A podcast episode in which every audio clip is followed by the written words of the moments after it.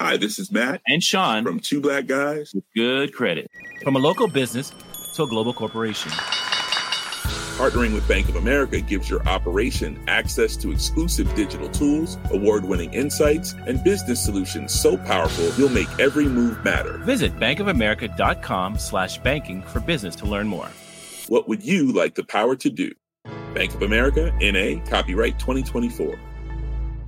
Hey, I'm Ryan Reynolds. At Mint Mobile, we like to do the opposite of what Big Wireless does. They charge you a lot, we charge you a little. So naturally, when they announced they'd be raising their prices due to inflation, we decided to deflate our prices due to not hating you. That's right. We're cutting the price of Mint Unlimited from $30 a month to just $15 a month. Give it a try at mintmobile.com slash switch. $45 upfront for three months plus taxes and fees. Promo rate for new customers for limited time. Unlimited more than 40 gigabytes per month. Slows. Full terms at mintmobile.com. This message comes from BOF sponsor eBay. You'll know real when you get it. It'll say eBay Authenticity Guarantee. And you'll feel it. Maybe it's a head turning handbag, a watch that says it all, jewelry that makes you feel like the gem, or sneakers and streetwear so fresh every step feels fly. When it comes to style and luxury, eBay gets it.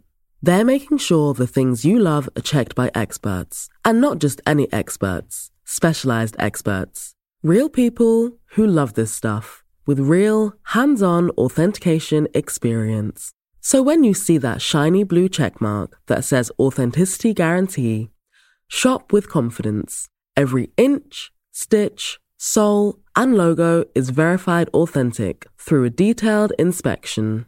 That's how you know that eBay's got your back. Because when you finally step into those sneakers, put on that watch, get your real gold glow up, swing that handbag over your shoulder, or step out in that streetwear, you'll realize that feeling is unlike any other. With eBay Authenticity Guarantee, you can trust that feeling of real is always in reach. Ensure your next purchase is the real deal. Visit eBay.com for terms. You know that's the sound of another sale on your online Shopify store. But did you know Shopify powers selling in person too? That's right. Shopify is the sound of selling everywhere online, in store, on social media, and beyond. Shopify POS is your command center for your retail store. From accepting payments to managing inventory, Shopify has everything you need to sell in person. With Shopify, you get a powerhouse selling partner that effortlessly unites your in person and online sales into one source of truth. Track every sale across your business in one place and know exactly what's in stock. Shopify helps you drive store traffic with plug and play tools built for marketing campaigns from TikTok to Instagram and beyond. Plus, Shopify's award winning 24 7 help is there to support your success every step of the way. Do retail right with Shopify. Sign up for a $1 per month trial period at shopify.com slash BOF, all lowercase. Go to shopify.com slash BOF to take your retail business to the next level today. Shopify.com slash BOF.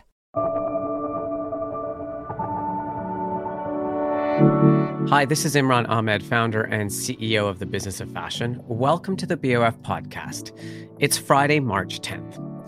Well, it's that time of the season where our editor at large, Tim Blanks, and I sit down to reflect on the fashion season that was. And what a season it's been from Daniel Lee's debut at Burberry at London Fashion Week to the transitional show at Gucci while they wait for their new creative director, Sabato De Sarno, to take his role in the lead up to his debut show in September.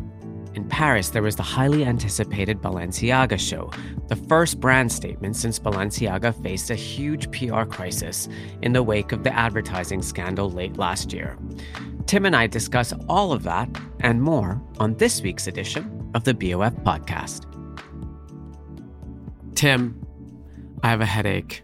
It's been a pretty full on season, but we're here to have our seasonal an uplifting conversation. Yes, about our season. seasonal review of the fashion month gone by. And as you and I have been discussing, the word of the season has been restart, not just from the designers, but just in so many ways. It's the first season that we had the Chinese fashion community back post their zero COVID extended lockdown.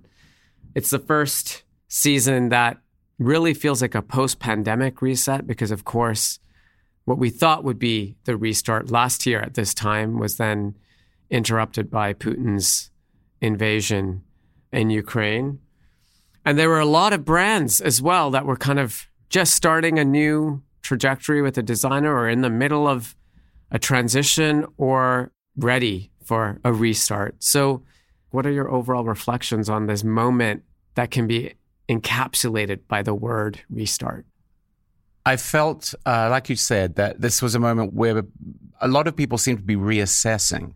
And I think possibly that sense was honed not just by the pandemic, but also by the war. And what is fashion was a question that people were asking themselves and obviously being asked by people like me. What is fashion now? What does my brand stand for? Chitose Abe at Sacai was talking about kachikan, you know, the Japanese concept, which covers your values and your priorities. It's this idea of purpose, like why, yeah, why, why, why, why, why, and how kachikan needs to evolve. Mm-hmm. Your sense of purpose, your priorities, they need to evolve.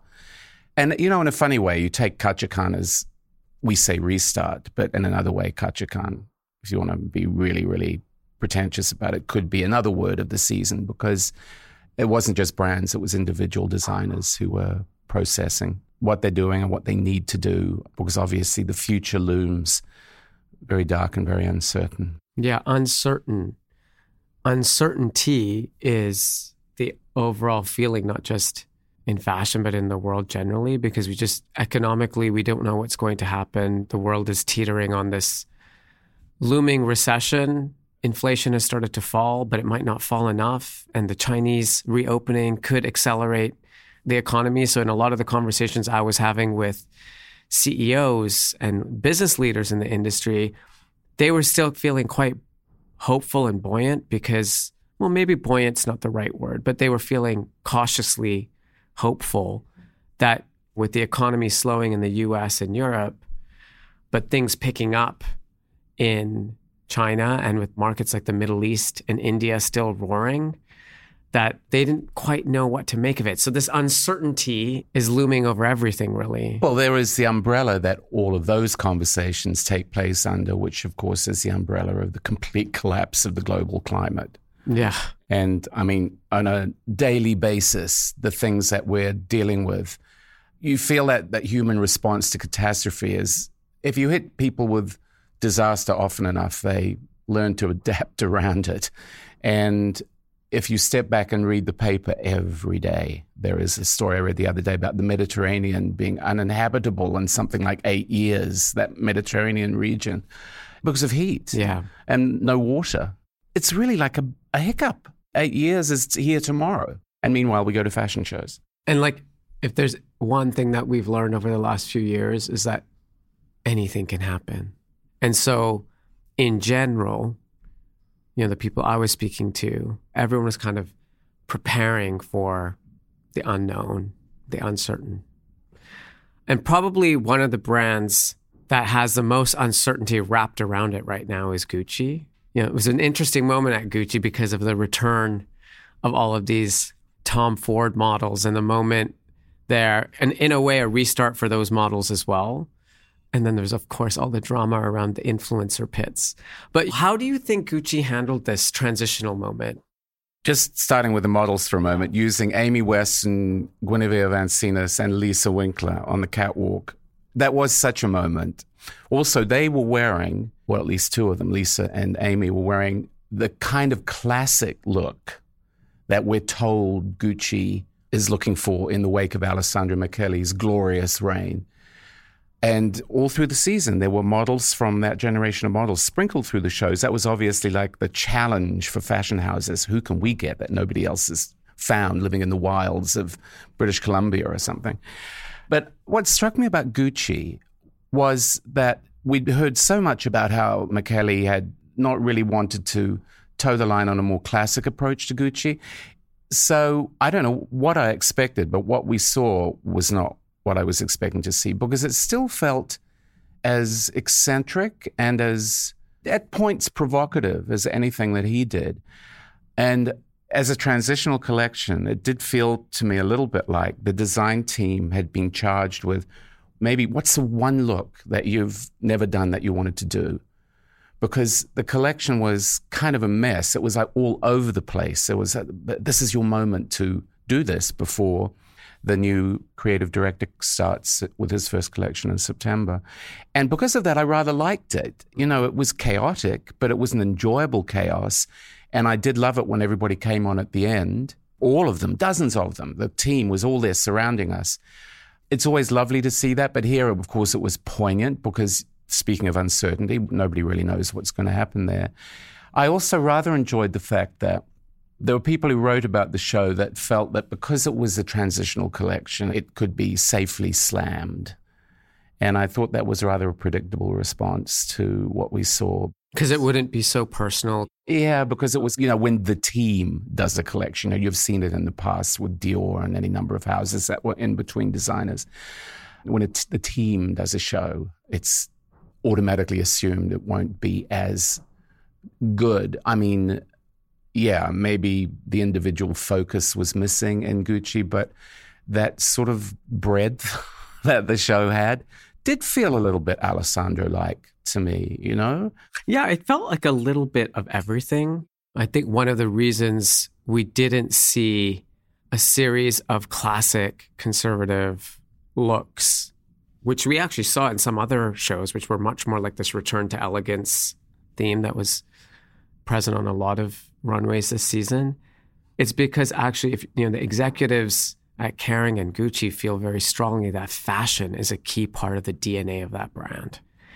And so a transitional collection for them perhaps meant fashion from the history of Gucci going back to Tom Ford and including Alessandro Michele. And so I think what we can expect in September is not a more classic Gucci. It's going to be another take at a Gucci trying to be a fashion leader in the same way that Tom Ford was when he was creative director, in the same way that Alessandro was when he really shifted the industry in that very rare way that only happens every so often. And so I think what they're hoping is that Sabato De Sarno can be the next person to take the Gucci house and make it a fashion leader. And so that's why I don't think we're going to see a bunch of classic looks. I think what happens at Gucci going forward is a, maybe a bit more like what's at Vuitton, where you have a quite stable, classic collection of handbags and, and products that kind of are maybe slightly adapted every season, but are very predictable. And and then on top of that, you layer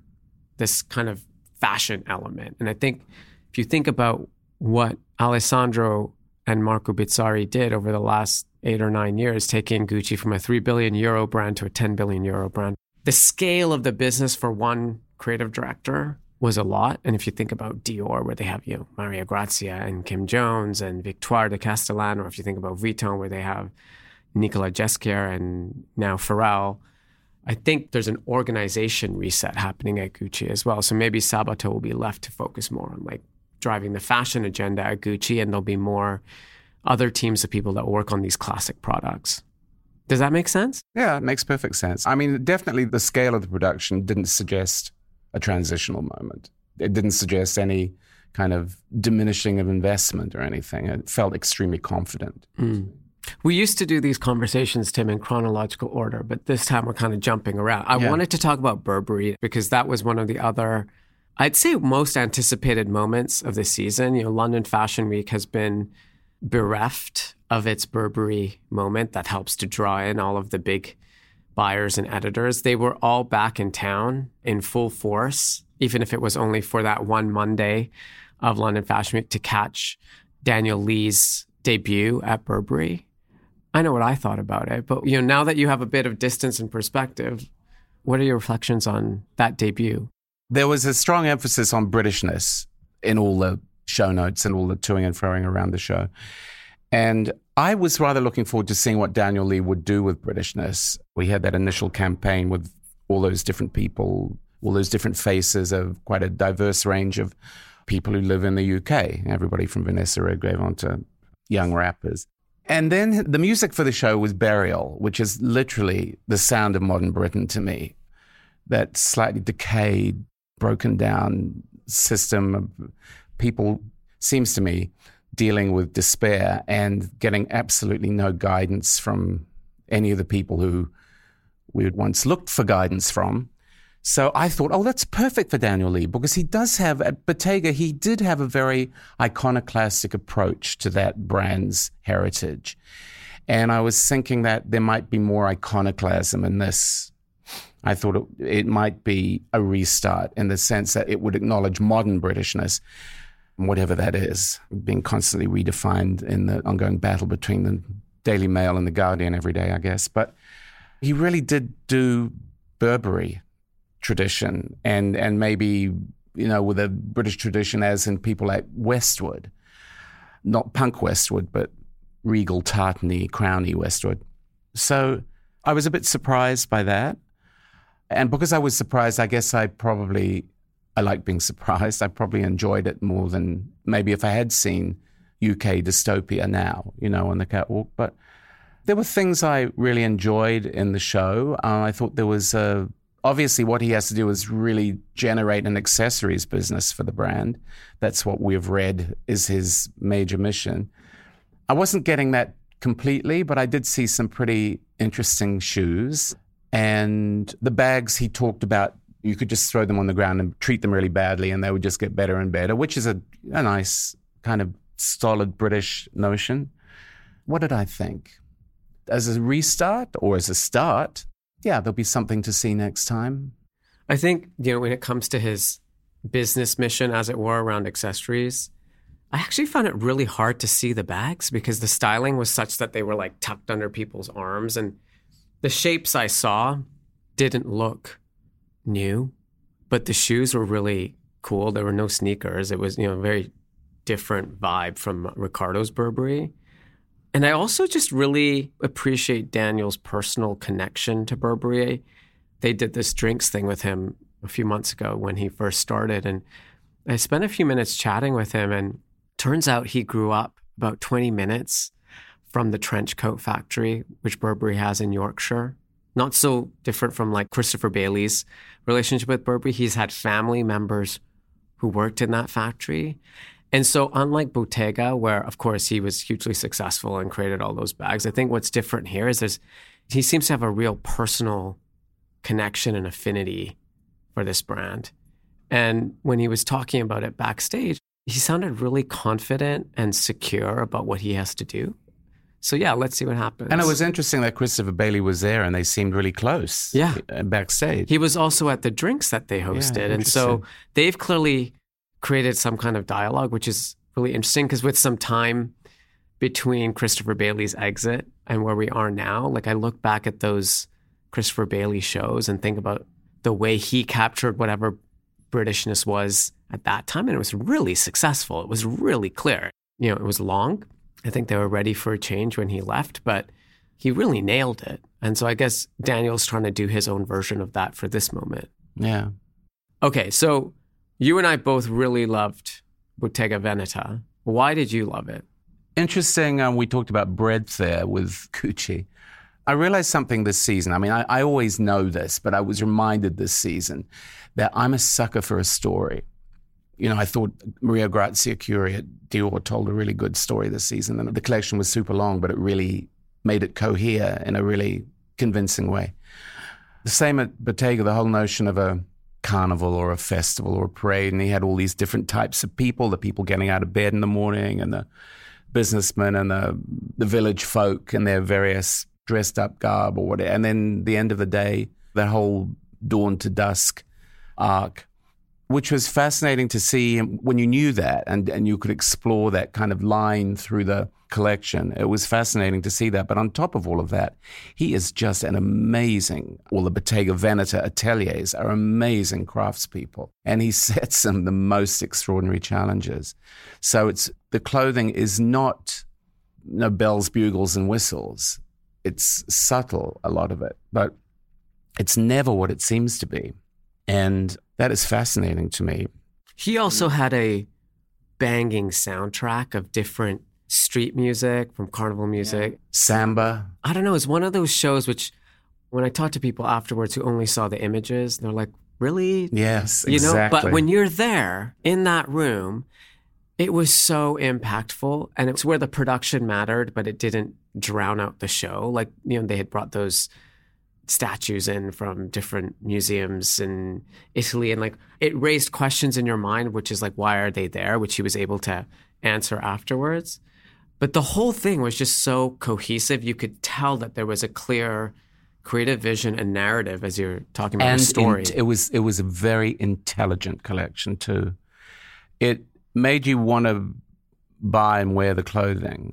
It operated on that fundamental principle of desire that fashion has to have to make it valid or relevant or whatever.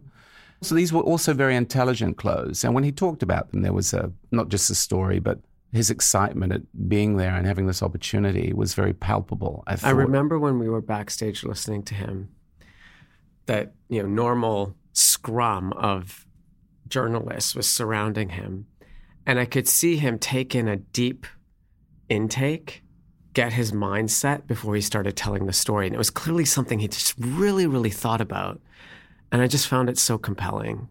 I wish sometimes we could share more of those moments backstage because when you hear in the designer's own words what their thought process was, what their creative process was, it's really magical. And that show was magical. It was great. The point about the soundtrack is very interesting. I was really looking forward to the Bally show because Rhuigi Villasenor, I think, is a really interesting story. Really, and I think he's very, very talented.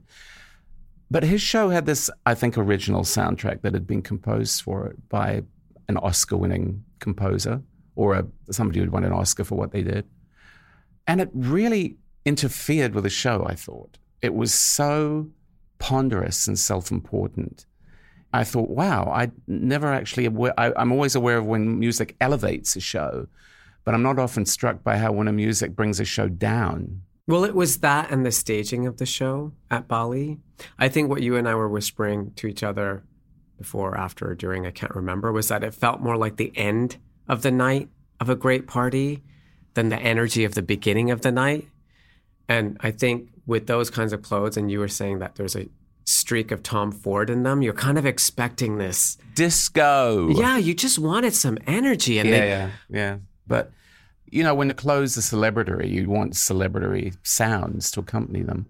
going back to this idea of craft, which made the Bottega Veneta show so successful, especially when we heard the backstory to it. The other designer that's really built something really special around craft is Jonathan Anderson at Loewe. And I think this year marks his 10 years at Loewe, which is kind of astounding. Very few designers can get the whole fashion industry to drive 30 minutes outside of Paris and not have them all pissed off at the end. That was a really worthwhile investment of our time on, uh, I think it was Friday morning. Well, I mean, we drove to the Chateau de Vincent, Chateau de Vincent, Vincennes, yeah. pardon my French, where Mata Hari was shot by a firing squad, where the Marquis de Sade was imprisoned. History is important for Jonathan and uh, through his whole career. His sense of the past has really shaped his ability to predict the future. And I know that sounds very glib, but it's actually much more difficult than it sounds. And so his is never, a, unless you think that maybe he restarts every season. It's not really a restart, but it's always a question. And there's always a sort of, speaking of reassessments, a reassessment of exactly what clothes can do, exploring possibilities. And a lot of the time they're impossibilities, which he somehow makes real. So he definitely is the most interesting designer around at the moment, I think. The restart I see with Jonathan is that I think he's ready for a new challenge. What he's built at Loewe is so remarkable. But I think that there must be rather other brands looking at what he's done at Loewe thinking, wow, like imagine if we gave him the keys to something a bit bigger. I think he's an incredible conceptualist. That's often a tricky game to play in fashion because you're making clothes and concept and clothing don't always sit together well. But I, I think to walk into that white box in the middle of the chateau courtyard, which was in itself a fairly bold statement, where we drove a long way to sit in another white box. Yeah, like why couldn't that white box be in like the you know, Jardin de Tuileries. You down know? the road from the hotel, yeah. exactly. But then having those huge big blocks of confetti there by the Italian artist, and that as a metaphor was just, I mean, metaphor alerts are usually pretty nauseating in fashion, but that was fabulous. What did you see in the metaphor? Well, just crumbling. Yeah, because it fell that apart. Beauty, that fragile beauty crumbling before our eyes, or somebody knocking into one of the cubes on the way out. They were guarding the cubes on the way in, and I didn't understand why until after the show when people were like taking selfies with them and they started falling apart and you could touch them. And it was also like, at least for me, not just about the fragility of the beauty, but also the kind of the celebratory thing. You associate confetti with like celebration, and sometimes behind it all that celebration is a much darker, shittier situation well, that you're he, trying to mask. Yeah, you know? he he goes deep when he talks about fashion. He can be very cut and dried and uh, very precise and quite reductive sometimes. But then some of the key things in his show are those women walking with their arms wrapped around themselves. It's just such an emotional gesture. There was a lot of that this season women walking clutching closed or with their arms wrapped around them. The, the, it's protective, it's a protective gesture, but it's also a self contained gesture. This is me, me alone. I'm strong. I can do this, you know. How do you think that happens, Tim? Because we saw that clutching in so many shows. And do you think it's just all the designers are on the same wavelength by accident? Or do you think it becomes a stylistic expression on the runway that kind of spreads as people see it in the stylists and you mean the hive mind of fashion yeah like how because you know the same thing happened with the way I remember when Phoebe Philo was at Celine, like the way the the models would clutch those bags. You'd then see everyone across the industry having this like way of clutching the bags, you know? But then Raf, with his last show at Jil Sander, the model with the clutch coat, was probably the most looked at image of the season. I think Jonathan started that with the menswear when he had the guys walking with their arms kind of resting in the the V of their top. So you think it's the designers like a designer kind of sets this thing and it just becomes part of the visual. It registers as something attractive and I use the word again, relevant. You know, it's the way people are feeling. We'll be right back with more on the BOF podcast. Ryan Reynolds here from Mint Mobile. With the price of just about everything going up during inflation, we thought we'd bring our prices down. So to help us, we brought in a reverse auctioneer, which is apparently a thing. Mint Mobile unlimited premium wireless. Ready to get 30, 30, bit to get 30, bit to get 20, 20, 20, bit to get 20, 20, bit to get 15, 15, 15, 15 just 15 bucks a month. So, Give it a try at mintmobile.com/switch. slash $45 up front for 3 months plus taxes and fees. Promo rate for new customers for limited time. Unlimited more than 40 gigabytes per month slows. Full terms at mintmobile.com. Hi, this is Janice Torres from Yo Quiero Dinero. From a local business to a global corporation, partnering with Bank of America gives your operation access to exclusive digital tools, award-winning insights, and business solutions so powerful you'll make every move matter. Visit bankofamerica.com slash banking for business to learn more. What would you like the power to do? Bank of America NA, copyright 2024. Have you ever owned something that inspired you to up your game? For me, I got a chef grade range recently, and now I'm cooking new things every single night. Seriously, no cuisine is off limits. The point is, when we own exceptional things, they inspire us to do exceptional things. The all new Lexus GX has an exceptional capability that will have you seeing possibilities you never knew existed. Its advanced technology and luxurious interior mean that wherever you go, you'll never go without. I can picture myself with a car full of groceries, cruising down the highway, soaking up the sun with the available dynamic sky panorama glass roof. Ah, pure bliss. Live up to the all new Lexus GX. Luxury beyond limits. Experience amazing at your Lexus dealer. This message comes from BOF sponsor eBay. You'll know real when you get it. It'll say eBay Authenticity Guarantee. And you'll feel it. Maybe it's a head turning handbag, a watch that says it all, jewelry that makes you feel like the gem, or sneakers and streetwear so fresh every step feels fly. When it comes to style and luxury, eBay gets it. They're making sure the things you love are checked by experts, and not just any experts, specialized experts. Real people who love this stuff with real, hands on authentication experience. So when you see that shiny blue checkmark that says Authenticity Guarantee, shop with confidence. Every inch, stitch, sole, and logo is verified authentic through a detailed inspection.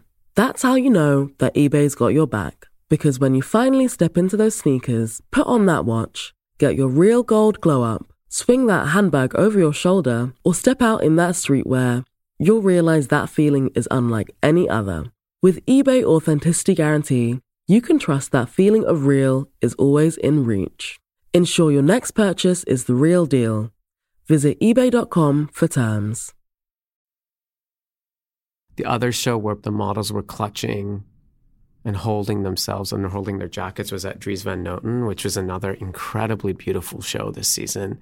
And for those of you listening who didn't see how it was staged, we all showed up at this, think it was a theater or an auditorium of some sort. Huge. Massive. And quite ugly. yeah, not a particularly attractive space, but there's a stage and there's this massive mirror in front of us, and we could kind of see the entire audience reflected in the mirror. And then in between each of the rows of the seats, there was a runway that was built. So we were all kind of sitting in blocks of two rows separated by a runway, and then another block of two rows separated by a runway. And while the show was happening, you could observe the show close up because you were seeing models walk by you, but you could also take the perspective of the entire thing that was happening and seeing all the models reflected in the mirror. I mean, it was. I kept thinking it looks like they're climbing a ziggurat. They were going backwards and forwards. But Dries Van Noten has made a career of these quite simple effects that just blow your mind and stay with you forever. I mean, having hundreds and hundreds of umbrellas hung over his catwalk or, you know, I think he was the first person who ever did models walking down the table while people were eating, which has been done a few times since. Do you remember Just, one season we went, I think it was to the Opera Garnier, and instead of doing the show like where Stella used to do her shows in the building, we were all sitting on the stage. We entered from the backstage. It was, you know, he's little things like that can really, really make a using show. the space, which yeah. is what he did there, yeah. and also having one musician on stage, Lander, the drummer just doing the whole soundtrack. They just evolved into this sort of tempest of noise. It was so, you just sit back and you think, that is a multi talented guy who can put all of that together. He could do anything. I mean, he did make movies during the pandemic and they were wonderful, but.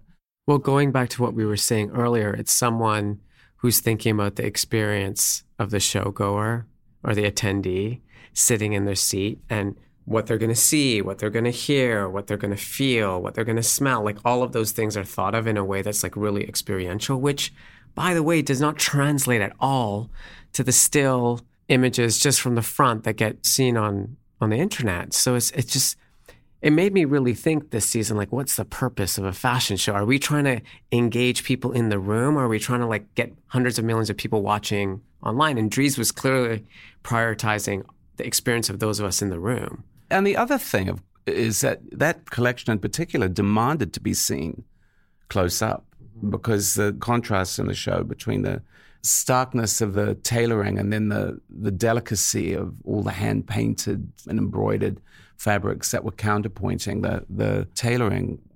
That story was happening in front of you. And yeah, it's a funny thing the, the, the notion of it being reduced to photographs at two dimensional images. It's it's that debate has been raging since you know my days at style.com. This the fashion is two or three experiences. The live one, the photographed one, and then the videoed one now, I guess. It's they're all very different experiences. That's why I'm always feeling so immensely grateful that I actually get to see the live ones. Yeah, it's completely different when you're there. Mm.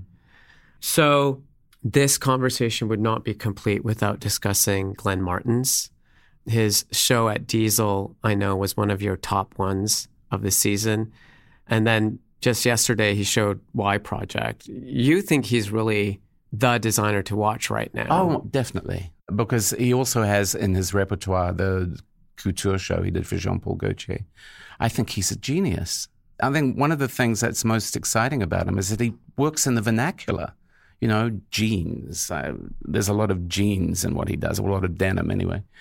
It's a mark of genius what he manages to do with things that are really, really familiar.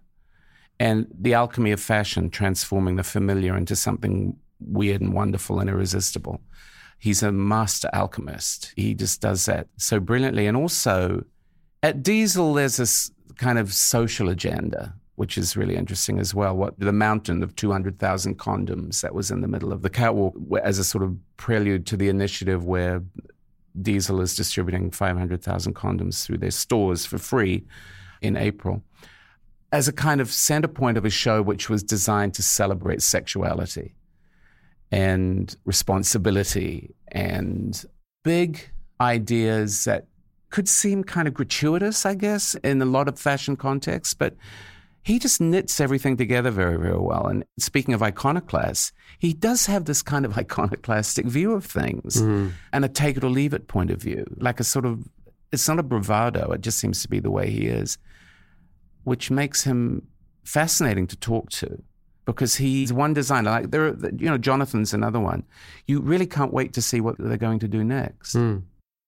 Junya, Noir, Comme des Garçons, the Japanese designers, Sacai, were all back showing in Paris. I guess they were there last season too. I know that's one of your favorite groupings. Yeah. Speaking of, can't wait to see what they do next.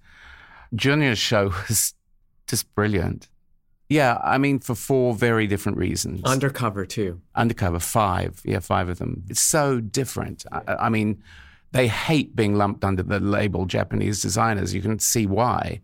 They're not the same, but they all take this like extremely Japanese, thoughtful, considered approach to what they do. Idiosyncratic. The whole narrative behind the Undercover show this season, I know you were quite taken with it as well. Remind me who the musician was on the soundtrack.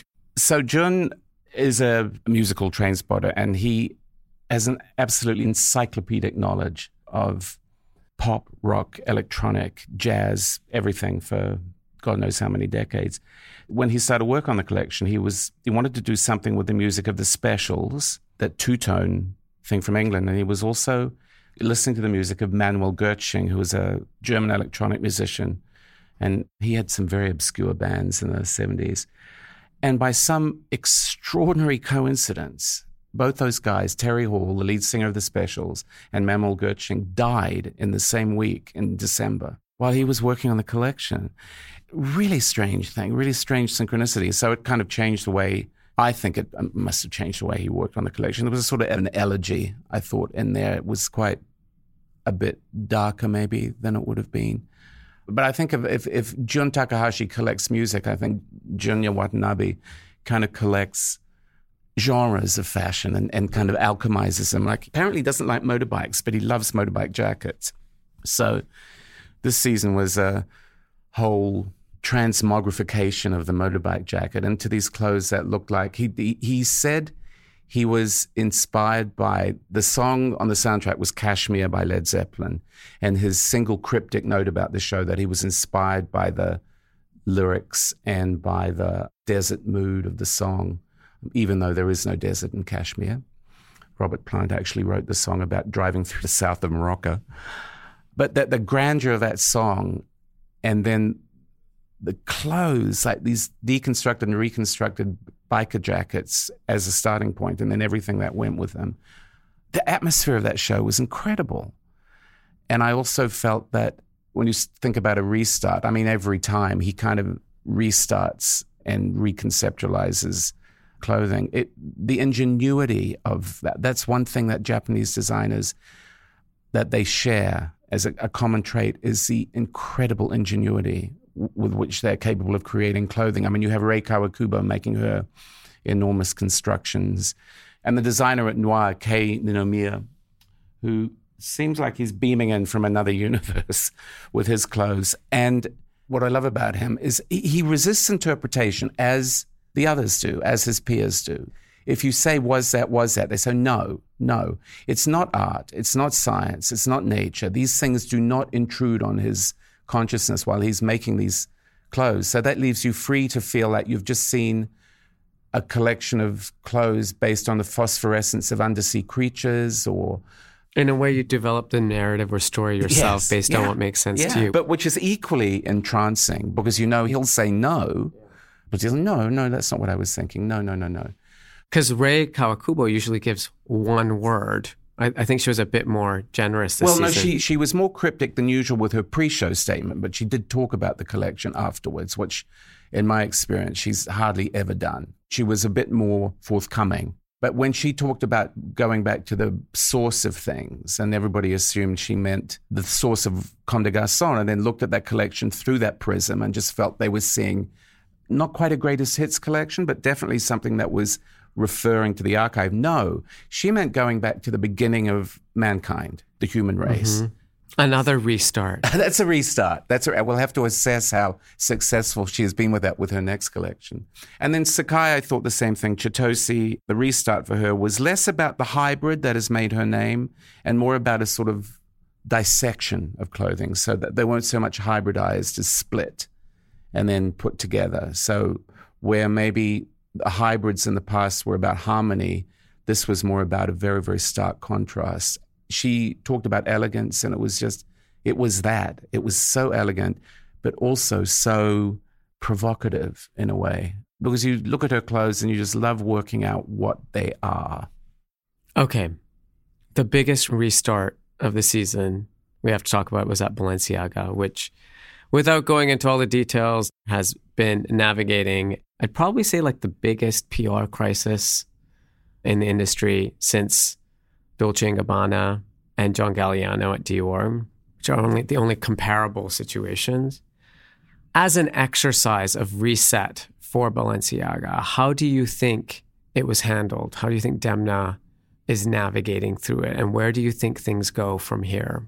Well, he went back to the beginning at Balenciaga, the beginning of his time there, his first ready to wear collection. He told me that his commitment now is to redeem the name for Cristobal Balenciaga, who he reveres.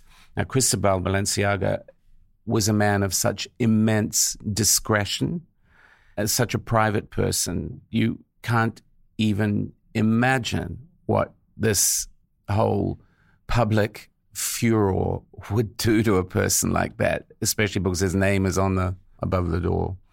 I think Demna does have a sense of that, and that's really what his that's really what he said he wants to do. I don't think the ready to wear is necessarily the right place to do that. I think we'd maybe we'll see more. We should see more when he offers his couture collection. Did he say to you he was going to do the couture? No, he didn't say anything about that, but I think that that would be where it would be more obvious because Cristobal's spirit is more present in that. I thought it was significant there were no sweatshirts, there were no t shirts with messages on them, there was no kind of commercial, there was nothing ironic, and there were no sneakers. Which is what that business is built on. But absent the theatrics of a mud pit or a windstorm or The Simpsons, like what do you think? Do the clothes hold their own in that white twiled space? And where do you think it goes in the future? Because how do you keep the energy in that going forward? He sees fashion as quite an explicit idea. He used the protective things that horse riders and motorbike riders use, the inflatables, as a quite a significant element in the collection, so that some of the models they were inflated so they looked hunched and that real play with the silhouette that there were trousers with four legs and there were jackets that were like they were inverted trousers so the waistband of the trousers was the hem of a jacket or a coat or a, uh, he made a sack dress like which is a real Balenciaga silhouette which he'd never ever done before always stayed away from it because he thought it was a bit mumsy, but it was inverted trousers with these waistbands around the bottom. So there was a little bit of that fashion twist. He's very committed to that. Minus the theatrics, minus the spectacle, he's quite right that the spectacle had overpowered the clothing. That he said would work for six months and nobody talked about the clothes. They talked about the mud pit or the.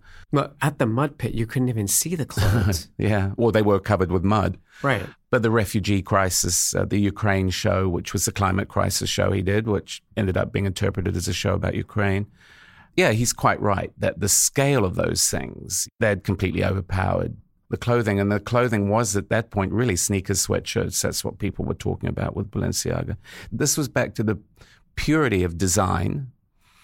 And we'll just have to see how that plays. There was the beautiful evening wear. There were elements of it um, he brought back those floral dresses that were a signature at the beginning of the. Except with really long sleeves. With really, really, really long sleeves. Yeah, longer sleeves than he's ever done before. That's fashion, you know?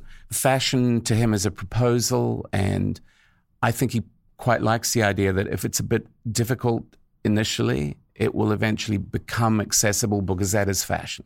You make a proposal that provokes.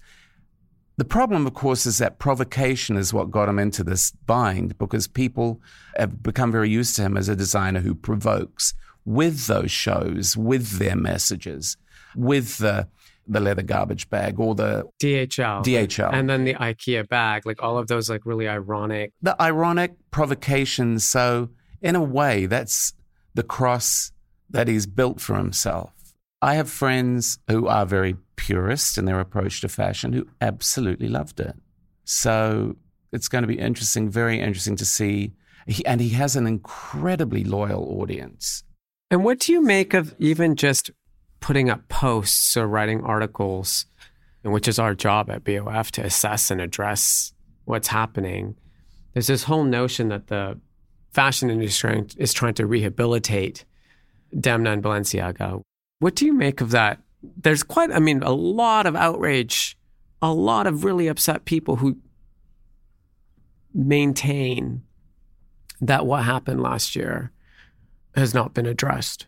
However much they say it was just a terrible, terrible mistake and a series of nightmarish coincidences. However many times they've now apologized in different media and different forums, however much they say they know it was a mistake and they they're ready to move on.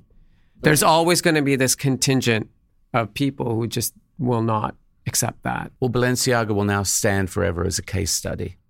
As much a case study of how to respond yeah. to this kind of crisis yeah. as a as a case study of how to avoid it. And I think the lesson for so many brands is actually it can happen so quickly you know, because of the sheer volume of stuff that this industry is now churning out, not just products, but thousands of images that are being quite literally spewed out on TikTok and Instagram and Facebook and on websites and e-commerce sites and magazines and billboards. Like the industry is just an image creation machine just to keep up with this voracious need that everyone has. And any brand can find themselves in a situation where you know they make a mistake like this. Well, it's also indicative of the times, isn't it? That, you know, surveillance has become this kind of boogeyman in society now, that, that we're being analyzed all the time for what we represent. You know, and we, are leaving a digital footprint yeah. everywhere we go of what we. So it makes perfect sense that huge fashion brands are being surveilled in the every little morsel of minutiae that they generate is now now people are looking so Balenciaga is a case study in in the sense that whatever they do now, there is a real, I mean, damned if they do, damned if they don't element in their story now. You look at the other houses that we've been talking about, and you wonder how could a similar error of judgment or a similar obliviousness upend their businesses. And I think there's just something about the giantism in fashion now that encourages this kind of scenario or, or will give birth to more of these scenarios. Well, there were so many things at play, right? There was this idea of the ironic products we talked about earlier, which is taking like a $3 IKEA bag and turning it into a $1,000 plus handbag or potato chip bag or trash bag or whatever it might be. So it's there's a whole inequality dimension around how the luxury industry is still churning out and creating these like really really expensive products that cater to a very very elite group of people who even through the pandemic have managed to come out richer right? So there's that element. Then there's the like wokeness of the industry which positions it very much as an industry on the bleeding edge of like pushing societal norms and changing the way we think and behave as a society in terms of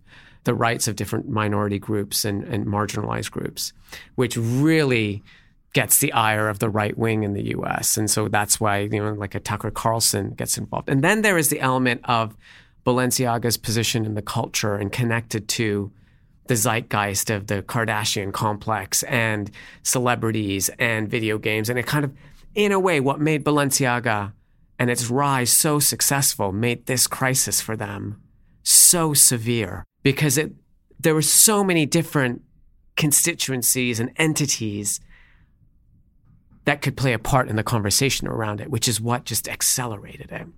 And so maybe in that way, Balenciaga is quite unique as a brand because there's not many yes, there's not yeah. many fashion brands or luxury brands that hold that position in culture. No, I agree. That's and that's why I talk about its giantism because and with a business that size, beware nuance because if if you live by irony, you're going to die by irony.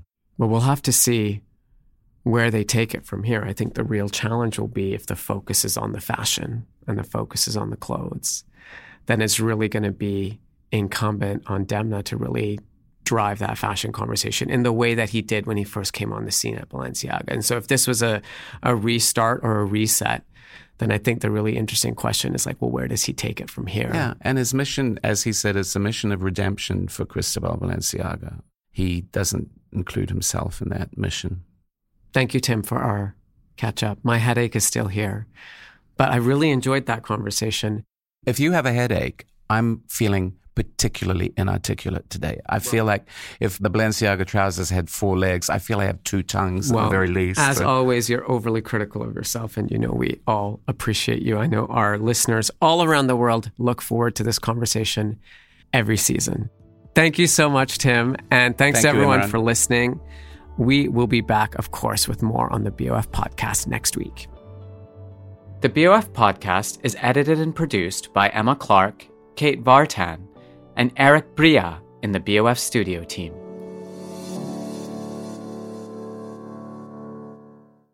Have you ever owned something that inspired you to up your game? For me, I got a chef grade range recently, and now I'm cooking new things every single night. Seriously, no cuisine is off limits. The point is, when we own exceptional things, they inspire us to do exceptional things. The all new Lexus GX has an exceptional capability that will have you seeing possibilities you never knew existed. Its advanced technology and luxurious interior mean that wherever you go, you'll never go without. I can picture myself with a car full of groceries, cruising down the highway, soaking up the sun with the available dynamic sky panorama glass roof. Ah, pure bliss. Live up to the all new Lexus GX Luxury beyond limits. Experience amazing at your Lexus dealer. Hi, this is Matt and Sean from Two Black Guys with Good Credit. If you own or operate a business, whether it's a local operation or a global corporation, partnering with Bank of America could be your smartest move. By teaming with Bank of America, you'll enjoy exclusive digital tools, award winning insights, and business solutions so powerful you'll make every move matter. Position your business to capitalize on opportunity in a moment's notice. Visit bankofamerica.com slash banking for business to learn more. What would you like the power to do? Bank of America, N.A., copyright 2024. This message comes from BOF sponsor eBay. You'll know real when you get it. It'll say eBay Authenticity Guarantee. And you'll feel it. Maybe it's a head turning handbag, a watch that says it all, jewelry that makes you look like the gem, or sneakers and streetwear so fresh every step feels fly. eBay gets it. So look for the blue check mark next to that thing you love and be confident that every inch, stitch, sole, and logo is checked by experts. With eBay Authenticity Guarantee, you can trust that feeling of real is always in reach. Ensure your next purchase is the real deal. Visit eBay.com for terms.